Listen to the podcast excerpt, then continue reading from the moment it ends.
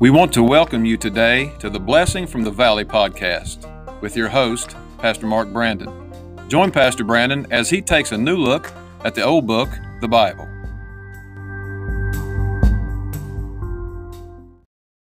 I want to thank you for joining us today uh, for the Blessing from the Valley podcast. This is your host, Pastor Mark Brandon, hoping you are having a wonderful day today.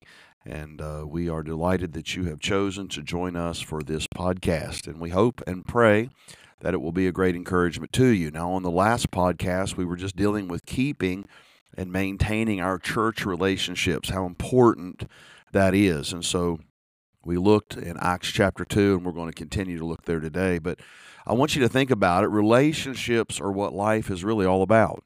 Uh, more important than the balances of our bank accounts, it's the value of our relationships with what? Our family, our friends, and of course, our church family. And so I want to deal with the maintaining and balancing and having great relationships within our church family. So very important. And so uh, there's no other factor in life that will produce more stress, more fulfillment, uh, will arouse more joy or more sorrow than what happens in our relationships. So we were looking in Acts chapter 2, and I think we can find some principles here that will help us to continue to maintain our relationships with our church family. The Bible says in verse 41 in the book of Acts, chapter 2 Then they that gladly received his word were baptized, and the same day they were added unto them about 3,000 souls. They continued steadfastly in the apostles' doctrine and fellowship, and in breaking of bread and in prayers. Then the Bible says down here verse 44 And all that believed were together and had all things common. And then verse 46 And they continuing daily with one accord in the temple and breaking bread from house to house did eat their meat with gladness and singleness of heart, praising God and having favor with all the people. And the Lord added to the church daily as such should be saved. So we talked about on the last podcast the uh, interesting and how encouraging it is to be a part of a local church family. Why? It gives you an opportunity to form genuine friendships. It enables us to bear each other's burdens. Uh, we can build a prayer network. Then it also enables us to serve the Lord together. We're support. We can support the work of God and through the ministries of our local church. And so there's just so many great, uh, you know, advantages of being a part, maintaining our relationships in the church. And so we've talked to you about this at length on the last podcast. But let me give you a couple things we find here in verse 42 we find a very interesting word. It's called continued. And uh, if we're going to have the right kind of relationship, maintain them in our church family, then we have to continue. In other words, we've got to stick around. Uh, we've got to stick with them, thick, thin, you know, through the storms, through the sunny days. Uh, we must be committed. And uh, that's what it means to be steadfast. You know, we live in a day where so many people do not like commitments. But if we're going to de- develop, maintain, and strengthen our relationships, then listen, we've got to stick around. We've got to be steadfast at it. Sadly, commitment to any relationship seems to be the thing of the past, but it should not be for the Christian. So we should be steadfast. The Bible used the word continued. Then I want you to notice this they were committed to God's word. Verse 42 said they were steadfast in the doctrine. Now, what we believe is the glue in which holds us together. It's the common denominator. Uh, there's no doubt about it. Uh, what we believe, we are going to teach. Uh, what we believe will affect our behavior. Someone says, well, it doesn't really matter what you believe, you can just be friends. Well, that would be tough. because uh, what's amazing about the church is there are so many different kinds of people in a church family. Uh, think about it. There's different tastes, there's different likes, there's different dislikes, there's different hobbies. Uh, people are raised differently. Uh, some are from the north, some are from the south. And so there's all of these differences in a church family. So, what is our common denominator?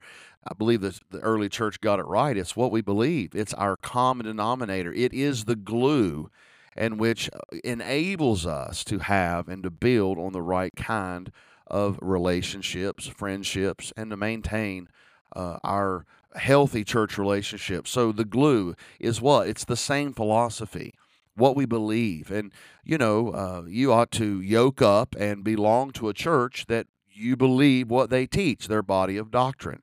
You know, um, look, I'm here at Tiftonia Baptist Church. If I didn't believe what we taught here, I wouldn't be here. Uh, so we we believe in the a doctrine, what we believe, and of course, you know, we would consider ourselves biblicists.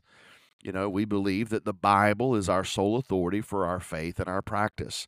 Uh, you know, and if I didn't believe that, then I certainly wouldn't be here. And so we need to understand we've got to be committed to God's word. Our relationships can be built on truth.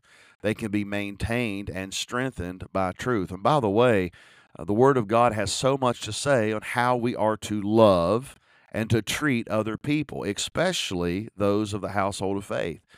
Uh, you know, we live in a day where everybody is running around trying to get uh, counsel about marriage and relationships and, you know, the people that God has put in our life. Well, we have to understand we need to go to the founder or the creator of this institution. And by the way, I believe God instituted the home.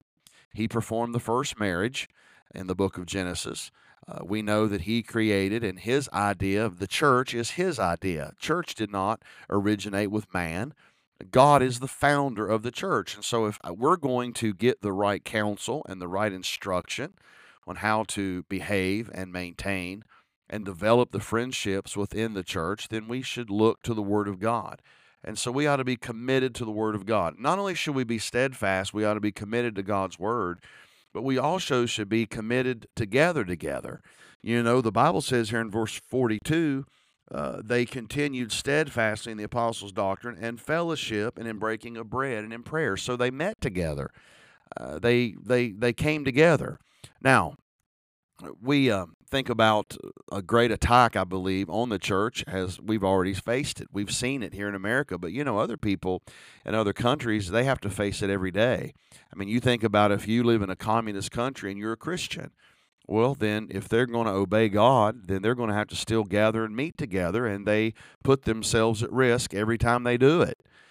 But when we talk about this early church and thinking about, you know, us meeting as a church family, yes, uh, at our church we have a Sunday school at 10 o'clock, Sunday morning, Sunday evening, and Wednesday. Now that's when we gather together um, to worship here in our church building. Uh, four times a week but you know there are so many other activities that goes on throughout the week and so we should be fellowshipping worshiping praying together staying connected and by the way, it's just like any other relationship, it can grow uh, separate. It can it's easily to grow apart. And so we've got to maintain. So how do you do that? Well, you stick together. You stay committed to one another, but then you're committed to God's word, but then you have to be around. You've got to be faithful to to get together, to join, to to gather together. And again, most people talk about just the church services. Yes. I think that's a give me. Uh, the church services should be a time that we should uh, every every time that our church opens for public worship, then we ought to make a decision to be there. Why? Because we want to gather together. We want to maintain our relationships uh, with one another. We want to uh, get encouraged. We want to help bear one another's burdens, and we can't do that if we're never together. So it's just very simple, but we see that this is being attacked today. You know, uh, we're told that hey, you're you're the church, and so you don't have to be a part of the church. Well, that's not really true.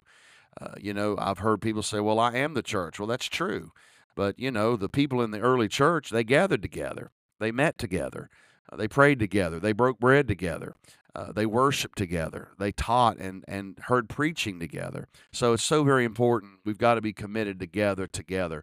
And then I want you to notice this they had to be committed to godly conduct. In verse 42, the Bible says this and they continued steadfast in the apostles' doctrine and fellowship and in breaking of bread and in prayers. The Bible says they had all things in common.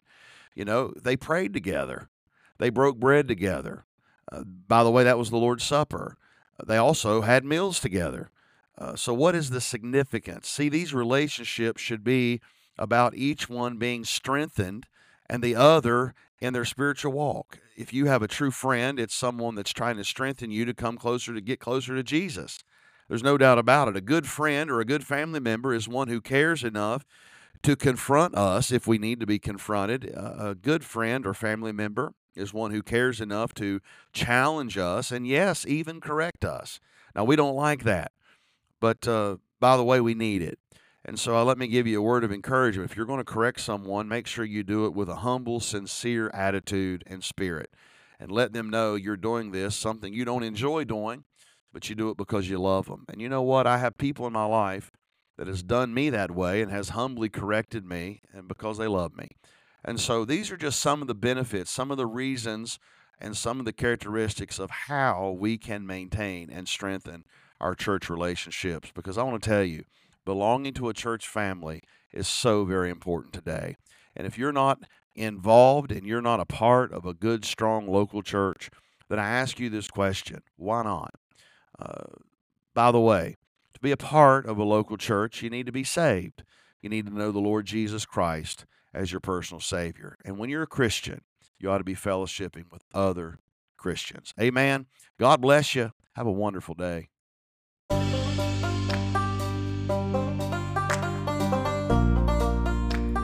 Thank you for listening today. Our prayer is that this episode was a great encouragement to you, and we invite you to join us again next time for the blessing from the valley.